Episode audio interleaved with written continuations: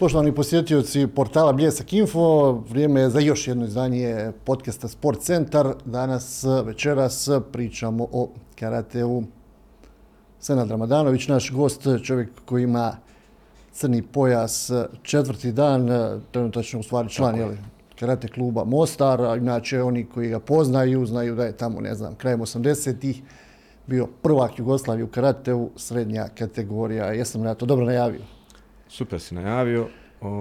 Znači, počeo sam trenirati 77. godine u karate klubu Mostar, da bi neke 86. godine prešao u karate klub Student, koji u to vrijeme bio prvoligaš jugoslovenski. Kako izgledao karate na prostorima Mostara tih godina, recimo?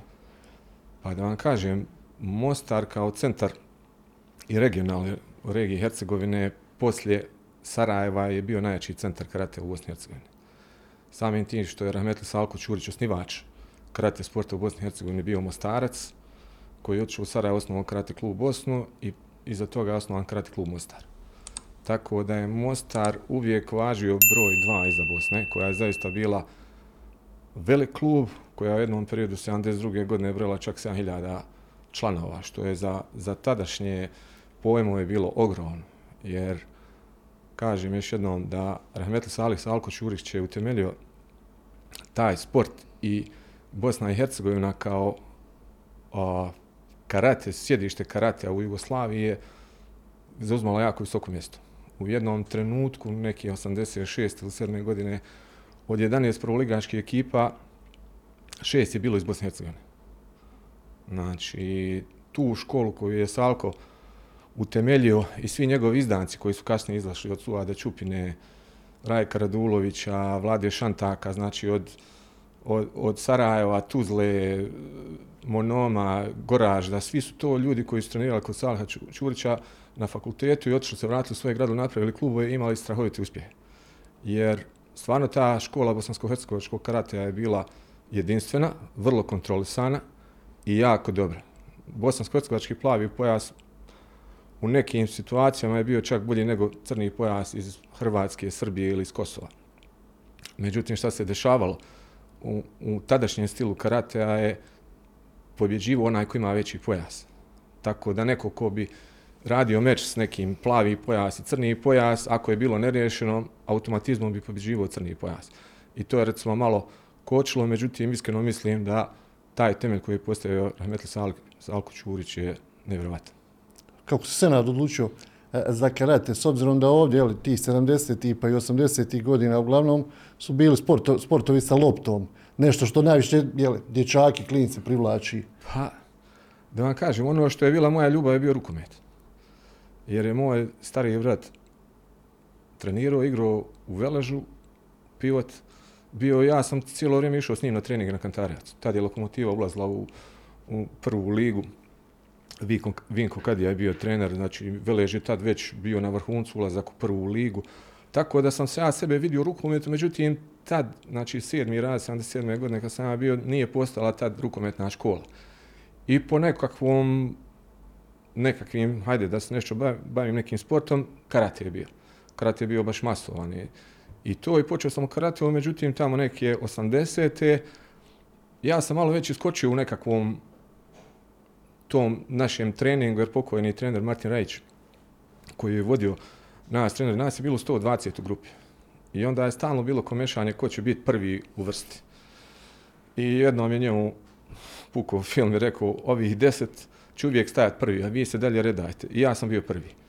Tako da pokazao sam nekakve skills da mogu biti tu i jednostavno to je tako krenulo. Trening i 84. godine sam postao i juniorski prvak Bosne i Hercegovine u borbama, apsolutno. U katama, pojedinačno, u katama ekipno, osvojio sam prvu seniorsku medalju, što niko iz Mostara nije sa 18 godina osvojio u to vrijeme. Osvojio sam 3. mjesto u polusedmoj kategoriji u Banja Luci, što je bio strahovit rezultat. Otišao na državno prvenstvo, otišao na državno seniorsko prvenstvo, otišao na državno juniorsko prvenstvo, gdje me u prvom kolu sam pobjedio prvaka Jugoslavije tada u polusrednjoj kategoriji juniora sa 6-0, gdje me je zapazio tada selektor Dačić i pozvao me u reprezentaciju i te godine sam osvojio Omiš u drugom mjestu na turniru i verifikovao putovanje u evropsko prvenstvo, međutim morao sam u JNA tada u vojsku i to je otpalo. Kakav je bio osjećaj kad su pitanju te, ne znam, prve, veće, jače te borbe, ta državna prvenstva? Pa, danas, s ove distance, to izgleda lako. Međutim, morate znati da u svakom sportu, pa i u karateu, postoje nekakvi centri, kao što je Sarajevska Bosna. Znači, oni imaju svoje sudije. 5 sudija. Mostar nikad nije imao jednog ili nijednog sudija. Tako da je uvijek bilo teško iz Mostara uzeti nekakvu medalju na tim državnim prvenstvima. Ja prvo govorim o nekakvim republičkim tada prvenstvima, jer do rata, do neke 80. godine, pokojni Martin Rajić jedini donio 2 medalje državne u grad Mostar. Poslije toga je Dragan Samardžić 84. donio bronzu i to do tog perioda su tad bile te 3 medalje. Državne medalje su vrlo rijetke, bile čak i republičke medalje. Jer, kažem, puno treninga je zahtijevalo. Mi u Mostaru smo trenirali, ali ne dovoljno u tom periodu da bi postigli neki vrhunski rezultat i pobjedili i sudije ako treba. Jer stvarno moraš biti bolji, a dijelić sekunde odlučuje ko će pobijediti u karateu.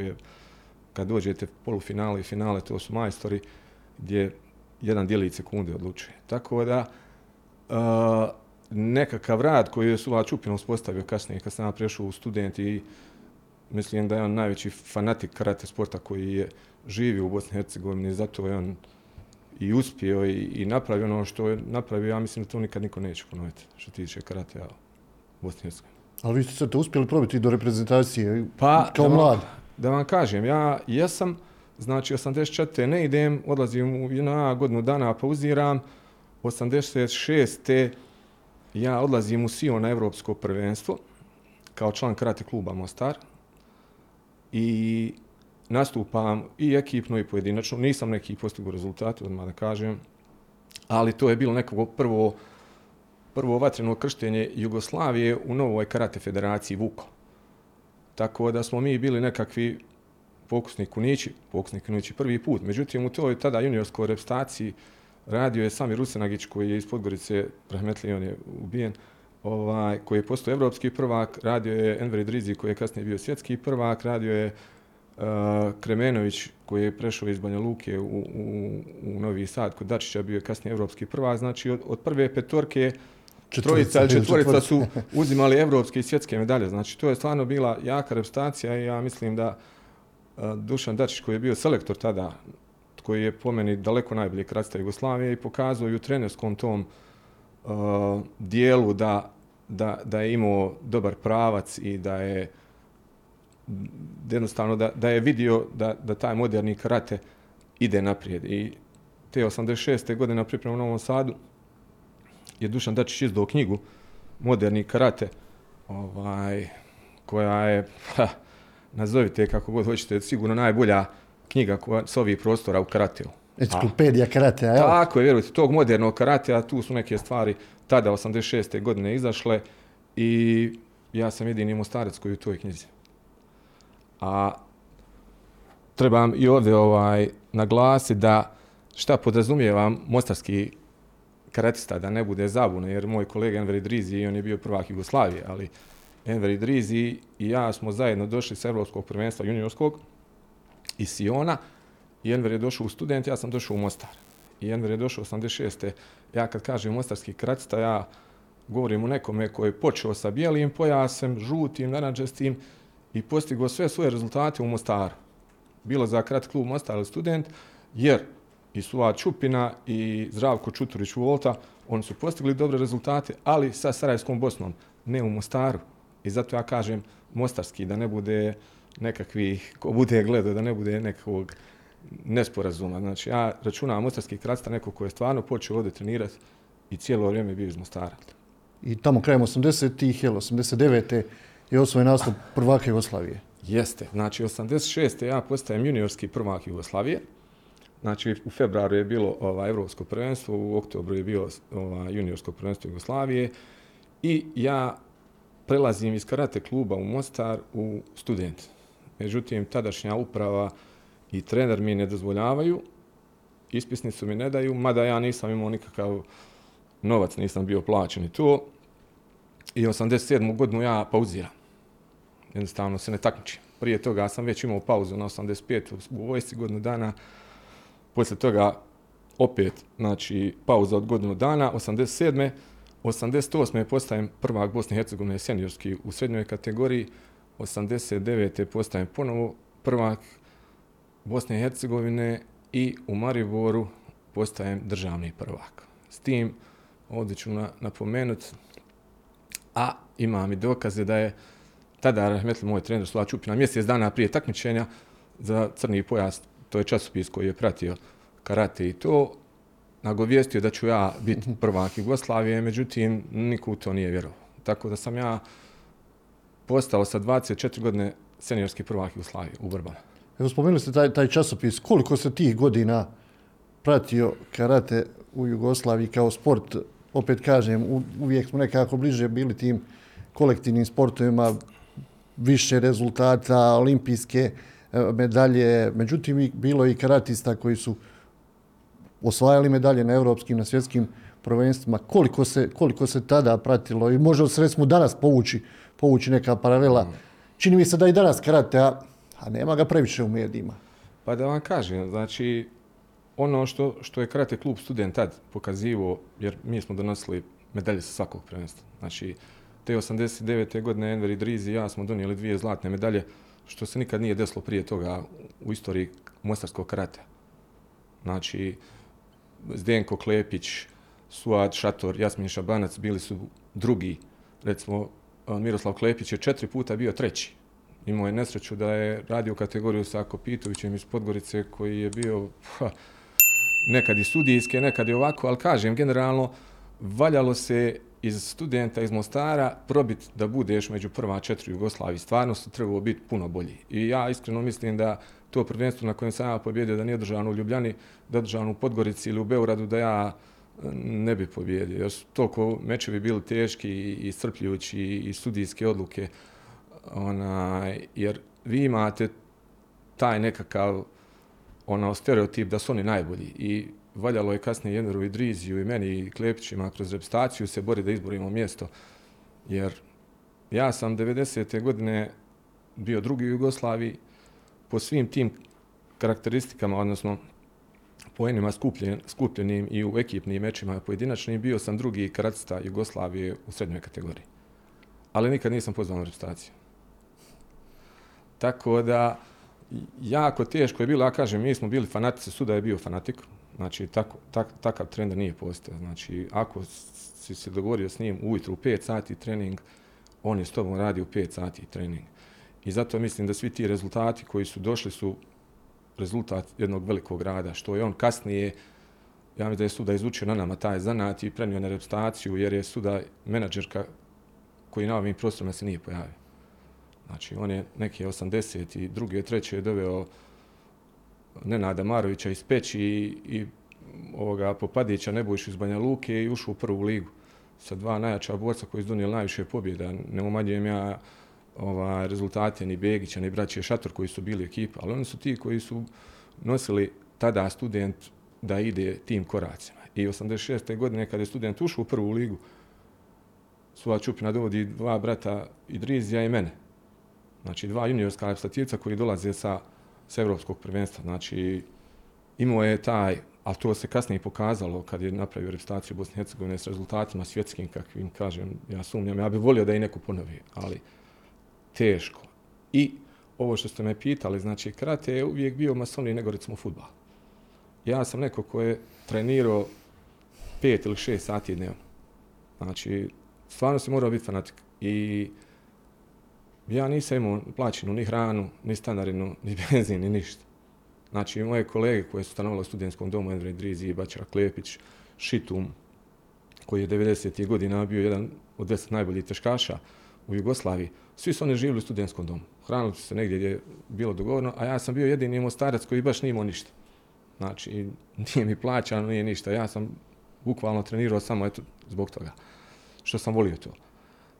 Ali, kažem vam, ti sportovi s loptom su i nosili novac tada od sofke i danas sve to isto, a danas jedina razlika što današnji karate nema seniora.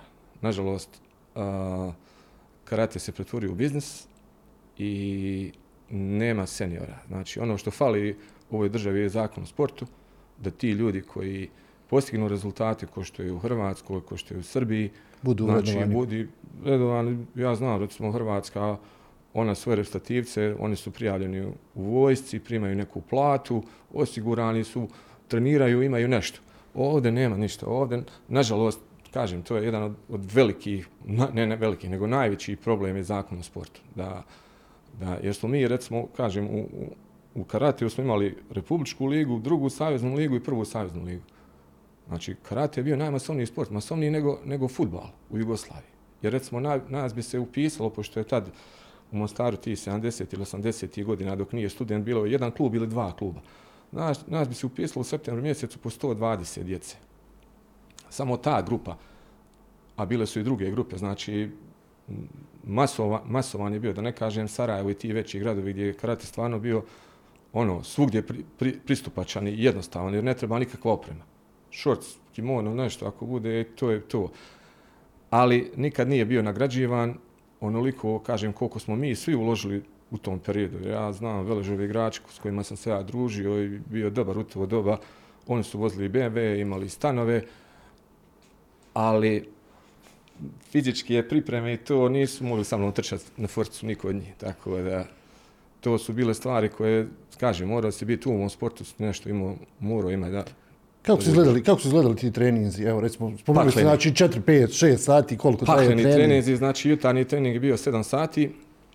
Pošto ja nisam bio blizu studentskog doma, moje kolege su trčali stepenice, a ja sam trčao na Forticu, jer mi je bliže na kuću, pošto živim u Brankovcu. A onda u 11 sati je bio trening ili vreća ili makivar, znači sat vremena. Znači, jedan dan se radi vreća, drugi dan se radi makivara, drugo koje se to... Popodne u 6,5 do 8,5 je trening. Znači, ja sam za taj trening gubio oko 3 kila. Imao sam 73 kila, ali sam gubio 3 kila za trening. Znači, kakvi su to treninzi bili? To treninzi su bili pakljene.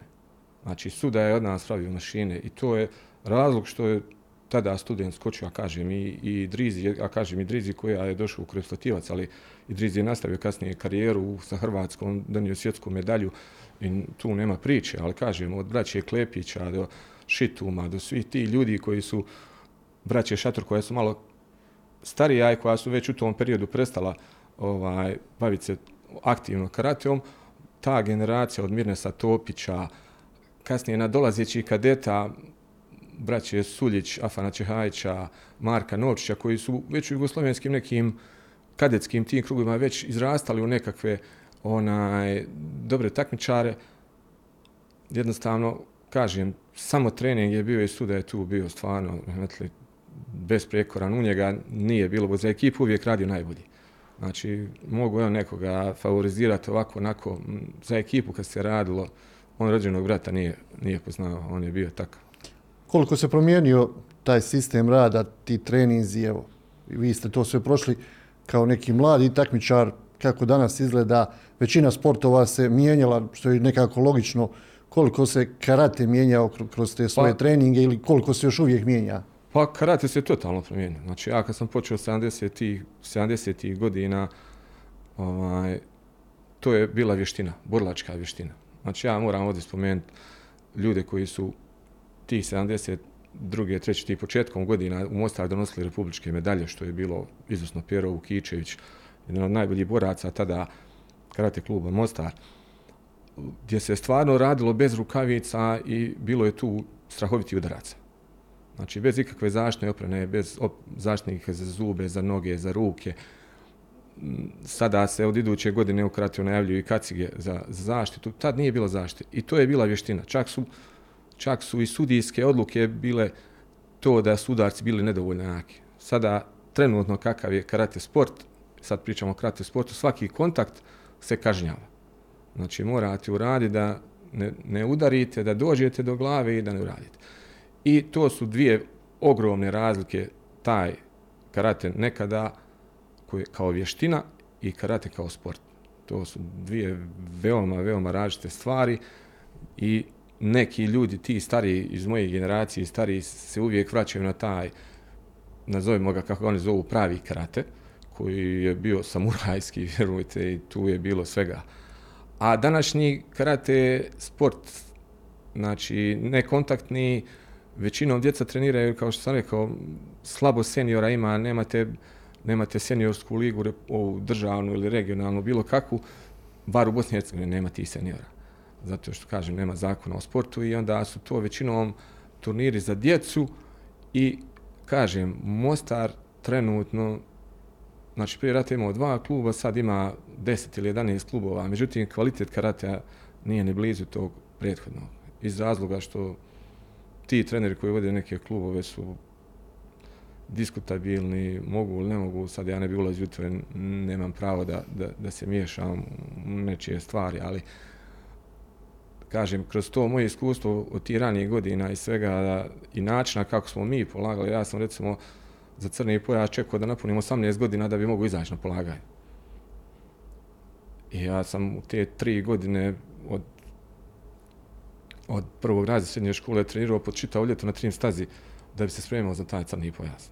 Danas imate crni pojaseva koji ne znaju raditi prvu katu, jedan šodan, a to je recimo za mene nepojmljivo. I ja odmah oduzeo crni pojas. Mislim, to se prije nije moglo desiti. Ali u današnjem svijetu kako živimo i kako sve ostaje, sve ide, kažem, i brzo. Mi smo postali država sa više 8 danova nego Japan, što je mislim, smiješno, mislim, nemoguće. Prije što smo krenuli sa ovako ovim oficijalnim dijelom razgovora, ja sam rekao da obično je prije bila ta neka, neću nazvati fama, ali oni koji su se bavili karateom ili koji su bili treneri, ono, nekako su kotirali u tom nekom društvu kao nekog s kim se ne bi neko zakačio ili ne bi bilo dobro da se kači, jer je, kako kaže, on je karatista, nemoj se kačiti. Međutim, karatisti sasvim normalna, pod navodnim znacima, pojava u društvu, među rajom. Rijetko se kad moglo primijetiti da je neko od tih karatista raspoložen da uđe u neki konflikt, da ne znam, se pobije, potuče, bilo šta. Da vam kažem, evo sad sam objasnio, znači ja sam za trening gubio 3 kila. Znači, poslije tog treninga nisam bio sposoban da hodam. Znači, meni do kavge ili nečega sigurno nije bilo. Ja mislim da svi vrhunski sportisti u judo, u borilačkim sportovima, svi koji su pravi sportisti i treniraju, da nikad ne dolaze u takve situacije. Rijetke su. Možda uvijek ima neko ko hoće da se oproba, međutim, ja kažem, to je sve opet do ličnosti. I ja mislim da to baš razlikuje prave sportiste od nekakvih drugih ljudi, jer ono, ovdje ko se upiše na karate, odmah je karatista.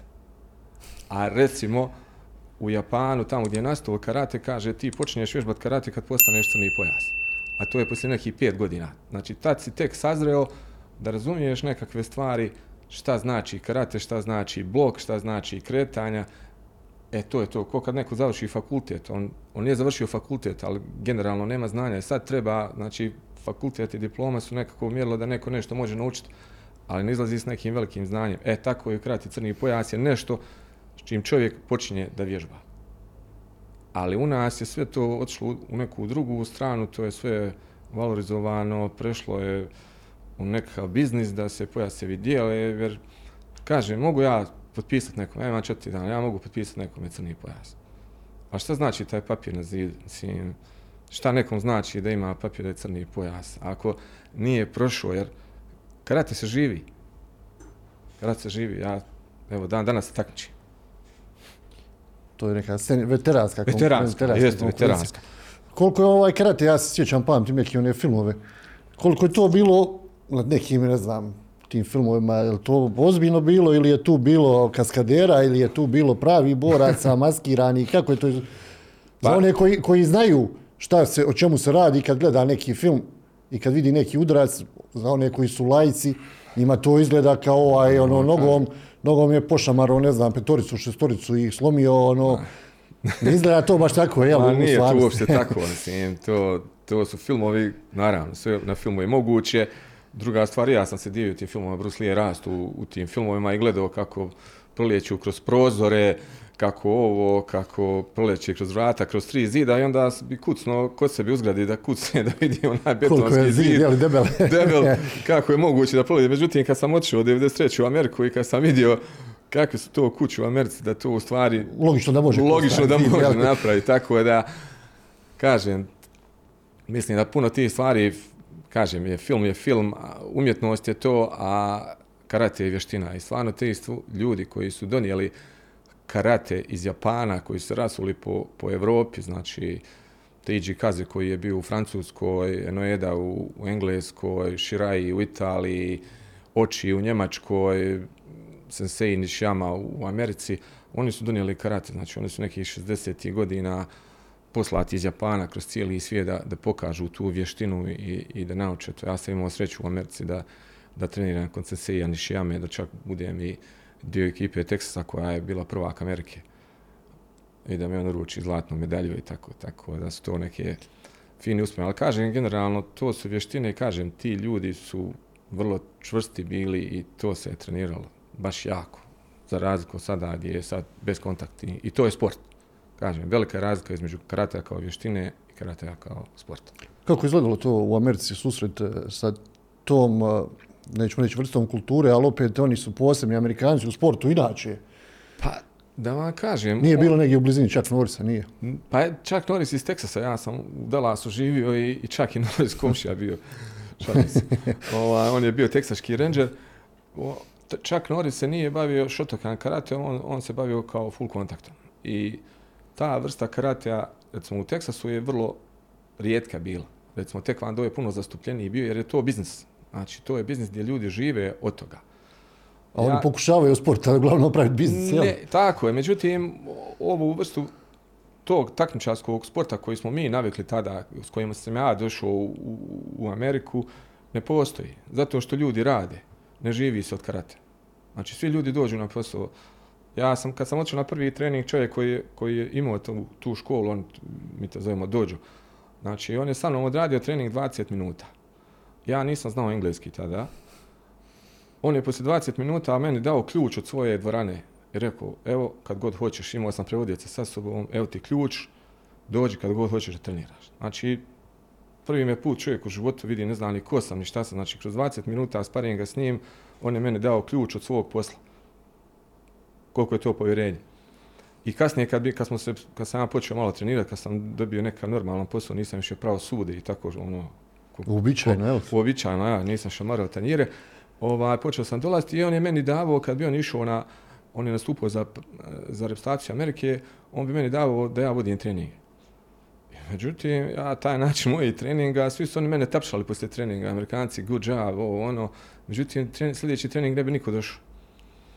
Ja bi opteretio i napravio trening prema sebi, međutim, oni to ne vole. Oni dolaze, imaju neku granicu dokle oni hoće da vježbaju, ne žele da se povrijede, jer sve to košta.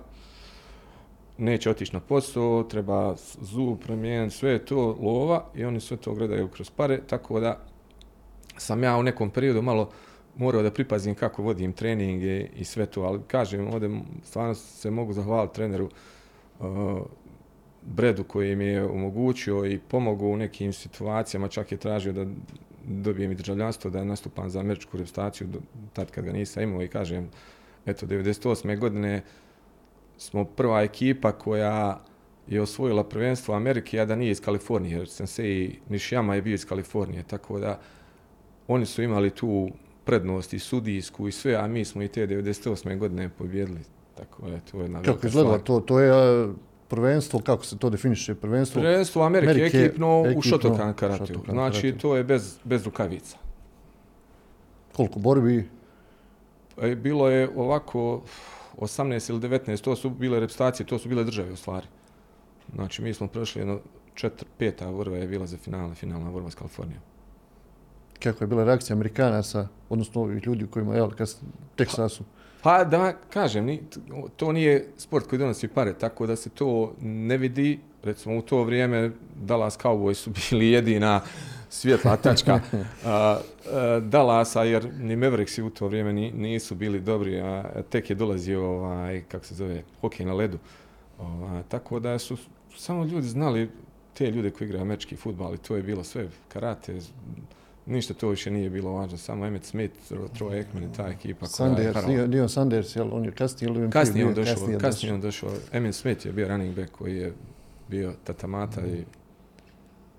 Danas, evo, kaže ti dalje aktivni, to su veteranski nastupi. Pa jesu, to su veteranski. Nema seniorskih, ali ima veteranskih. Pa ne mogu se za seniore takmičiti. Ali evo, kako ste rekli, ovo nema tih liga i to, ali to nešto se pronalazi na rješenje. Nema, ali ima, eto kažem, počeli su ti nekakvi turniri, sad zavisnosti od domaćina, ali bilo je državno prvenstvo.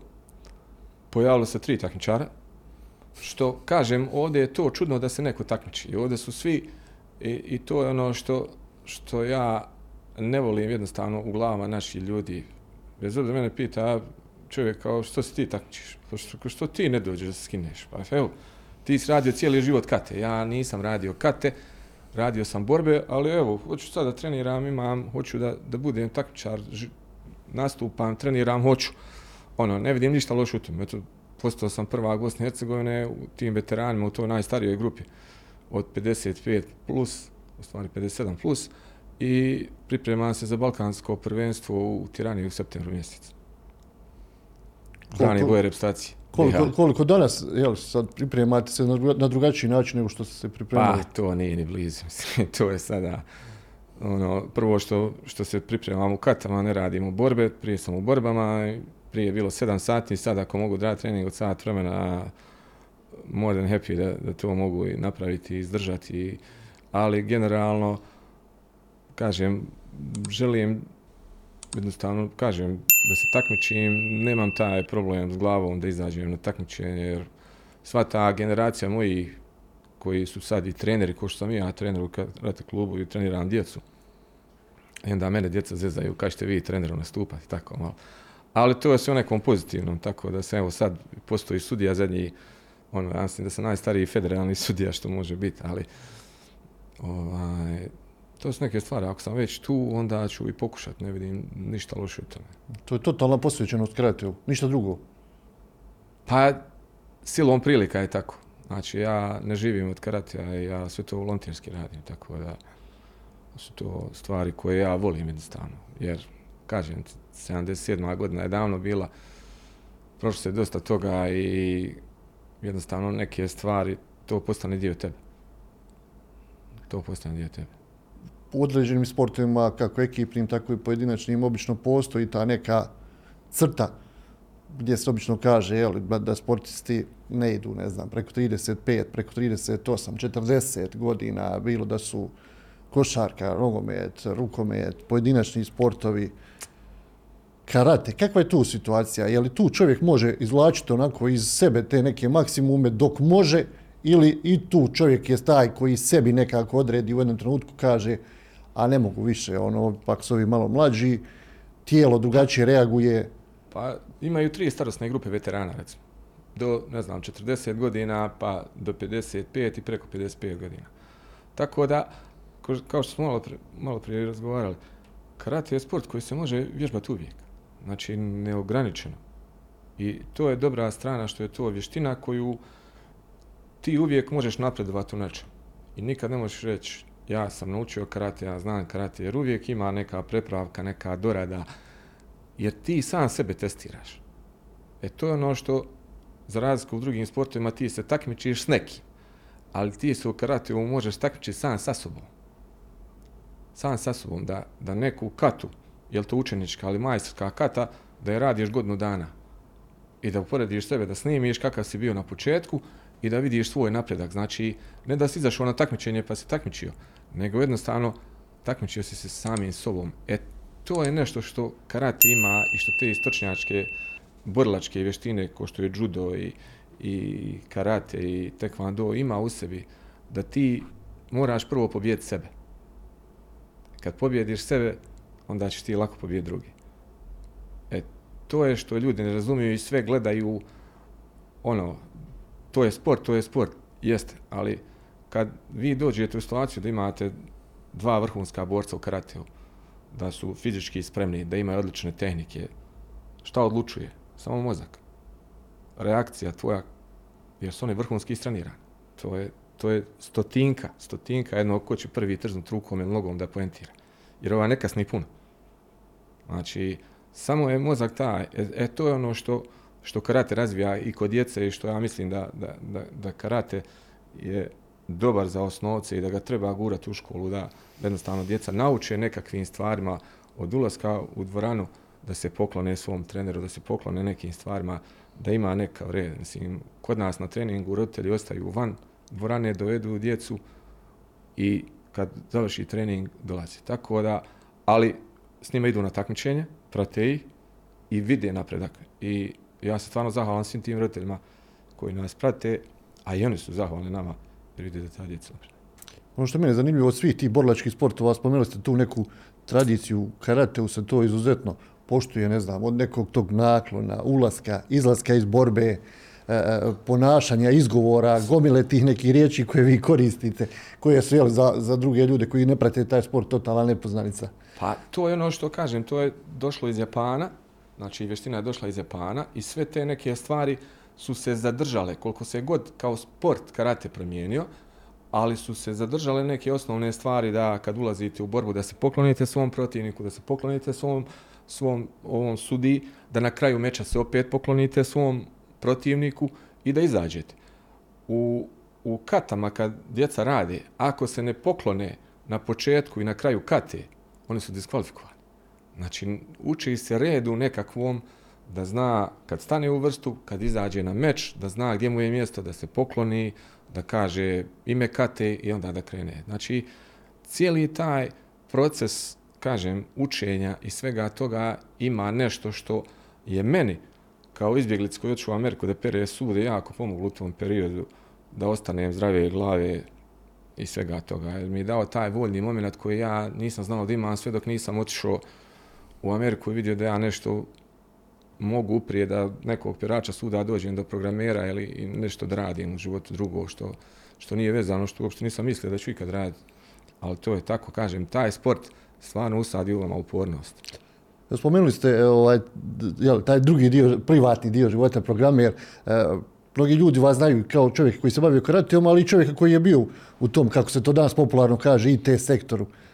Vi ste i tu prošli jedan onako, a neću reći ružan ili težak put, kako bi ga to nazvali? Ružan i ne bih ga spomenuo iskreno jer to je nešto drugo što ne bi poželio nikome. Koji je vaš bio faktor? Čime ste se vi bavili tu? Ja sam se bavio prodajom softvera. Znači, ja kad sam došao iz Amerike, ja sam bio developer, Oracle developer, radio sam na projektu implementacije trezorskog poslovanja sa USAID-om. Znači, sva ova trezori, riznice ili kako ih god hoćete zovjeti, od državnog nivoa, dva entitetska nivoa u federaciji na kantonalnom nivou ili županijskom, a u RS-u na ovome opštinskom nivou. To je po meni najbolji projekat USAID-a koji ikad zaživio u ovoj državi. Znači, definitivno svi ovi podaci su počeli da se slivaju i da budu transparentni. E sad, koliko su oni transparentni, koliko neko to hoće da vidi ili ne vidi, to je sad druga stvar. Ali postoji istorija i postoji trag nečega što je neko radio ili kad je radio ili nekom nešto platio, dao mu iz budžeta ovako ili onako, tako da to je neka dobra strana i tih godina sam radio tu i onda sam bio direktor SAP-a, ovog njemačkog softvera, koji je jedan od najvećih softvera na svijetu. Vlasnik Hoffenheima je vlasnik SAP-a. To. Tako. I tu sam 8 godina bio direktor. Priča se raspala na koji način? Na ružan način. Tako da... Otišao sam iz IT-a. I sad ste samo posvećeni karatu? Pa trenutno jesam, to me i drži. Koliko vam je, ne znam, u toj nekoj situaciji kad ste bili, nezgodnoj, poslovno, pomoglo to što ste se bavili karateom, a pričali smo o tome da čovjek mora biti na ovaj ili na onaj način spreman? Puno. Ja mislim da me je sport održao pri zdravoj pameti, što bi kod nas rekli, da budem čist. Jer morate imati neki ispušni ventil za nešto. za nešto što se desi ili svakodnevno ili neka pritisak ili nešto, vožnja bicikla, volim da vozim biciklo i bavim se sportom i to su neke stvari koje meni daju, ventiliraju mi mozak i sve te nekakve, ali eto imam sreću, imam brata koji me pomaže, koji stoji, tako da. Još malo za kraj, evo, koliko se može karate ili koliko bi se još mogao dodatno promijeniti ili će se promijeniti ako zvanično ono postane olimpijski sport? Pa u ovom sada fazi u kojoj ne može se puno promijeniti, jer je karate već kao olimpijski sport bio u Tokiju, zato što je Tokio domovina karatea, ali kažemo, dogodine već će se stavljati kacige i djeci i seniorskim takmičenjima i to je, ja mislim, posljednja neka promjena koja se još može desiti u nekom karateu. Jer već su postoje štitnici za ruke, za noge, za zube i kad se stavi kaciga, po meni to bi bilo to je što je Taekwondo.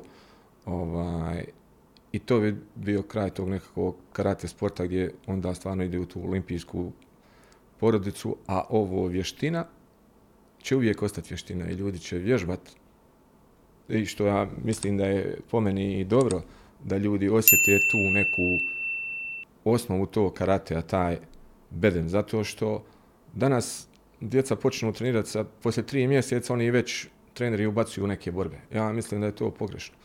Ja mislim da se moraju naučiti neke osnovne tehnike, da mora proći možda 1-2 dana da bi djeca osjetila šta je to, da bi naučila neki udarac, da bi naučila kretnju, da bi naučila. Međutim, pošto je danas sve to marketing i pare, to se jednostavno hajde u borbu sa 4 mjeseca treninga, po meni to nije dobar put i ja zaista mislim da ta djeca od tih silnih turnira i tih silnih jednostavno se zasite. Za neki 10 godina da... 10 oni počinju sa 8-9, znači do 14-15 oni su već isfurali, znaju da... To nikakvog... u svakom sportu, manje više danas situacija skoro u svakom sportu tako. Kažem, nažalost, ali karate je nekakav sport, kažem, koji se može vježbati od 7 do 77. To je ono što vi sad imate majstore karatea, osvajače koji ne znaju raditi katu. A mi smo radili katu i borbu. Znači, učili smo te osnovne principe, a sad se odmah gura borba, to su dva različita elementa. Neko koji vježba kate nije toliko dobar u borbama jer je druga grupa mišića.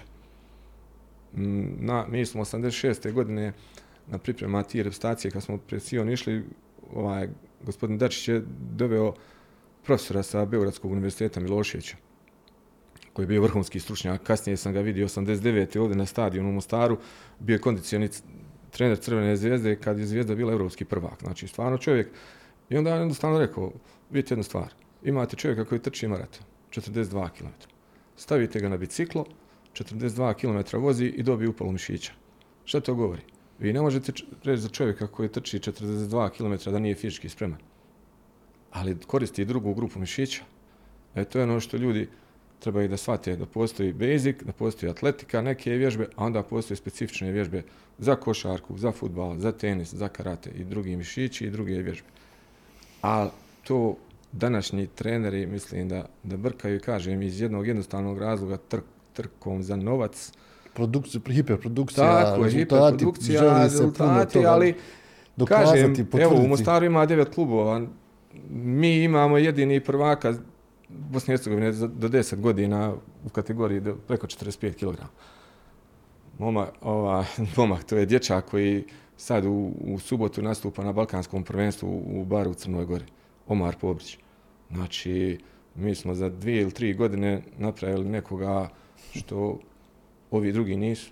Ja jedino što pikam i gledam su rezultati, jer sve je to jedno, ali državna prvenstva i federalna su prvenstva zvanični rezultati koji se računaju po mene.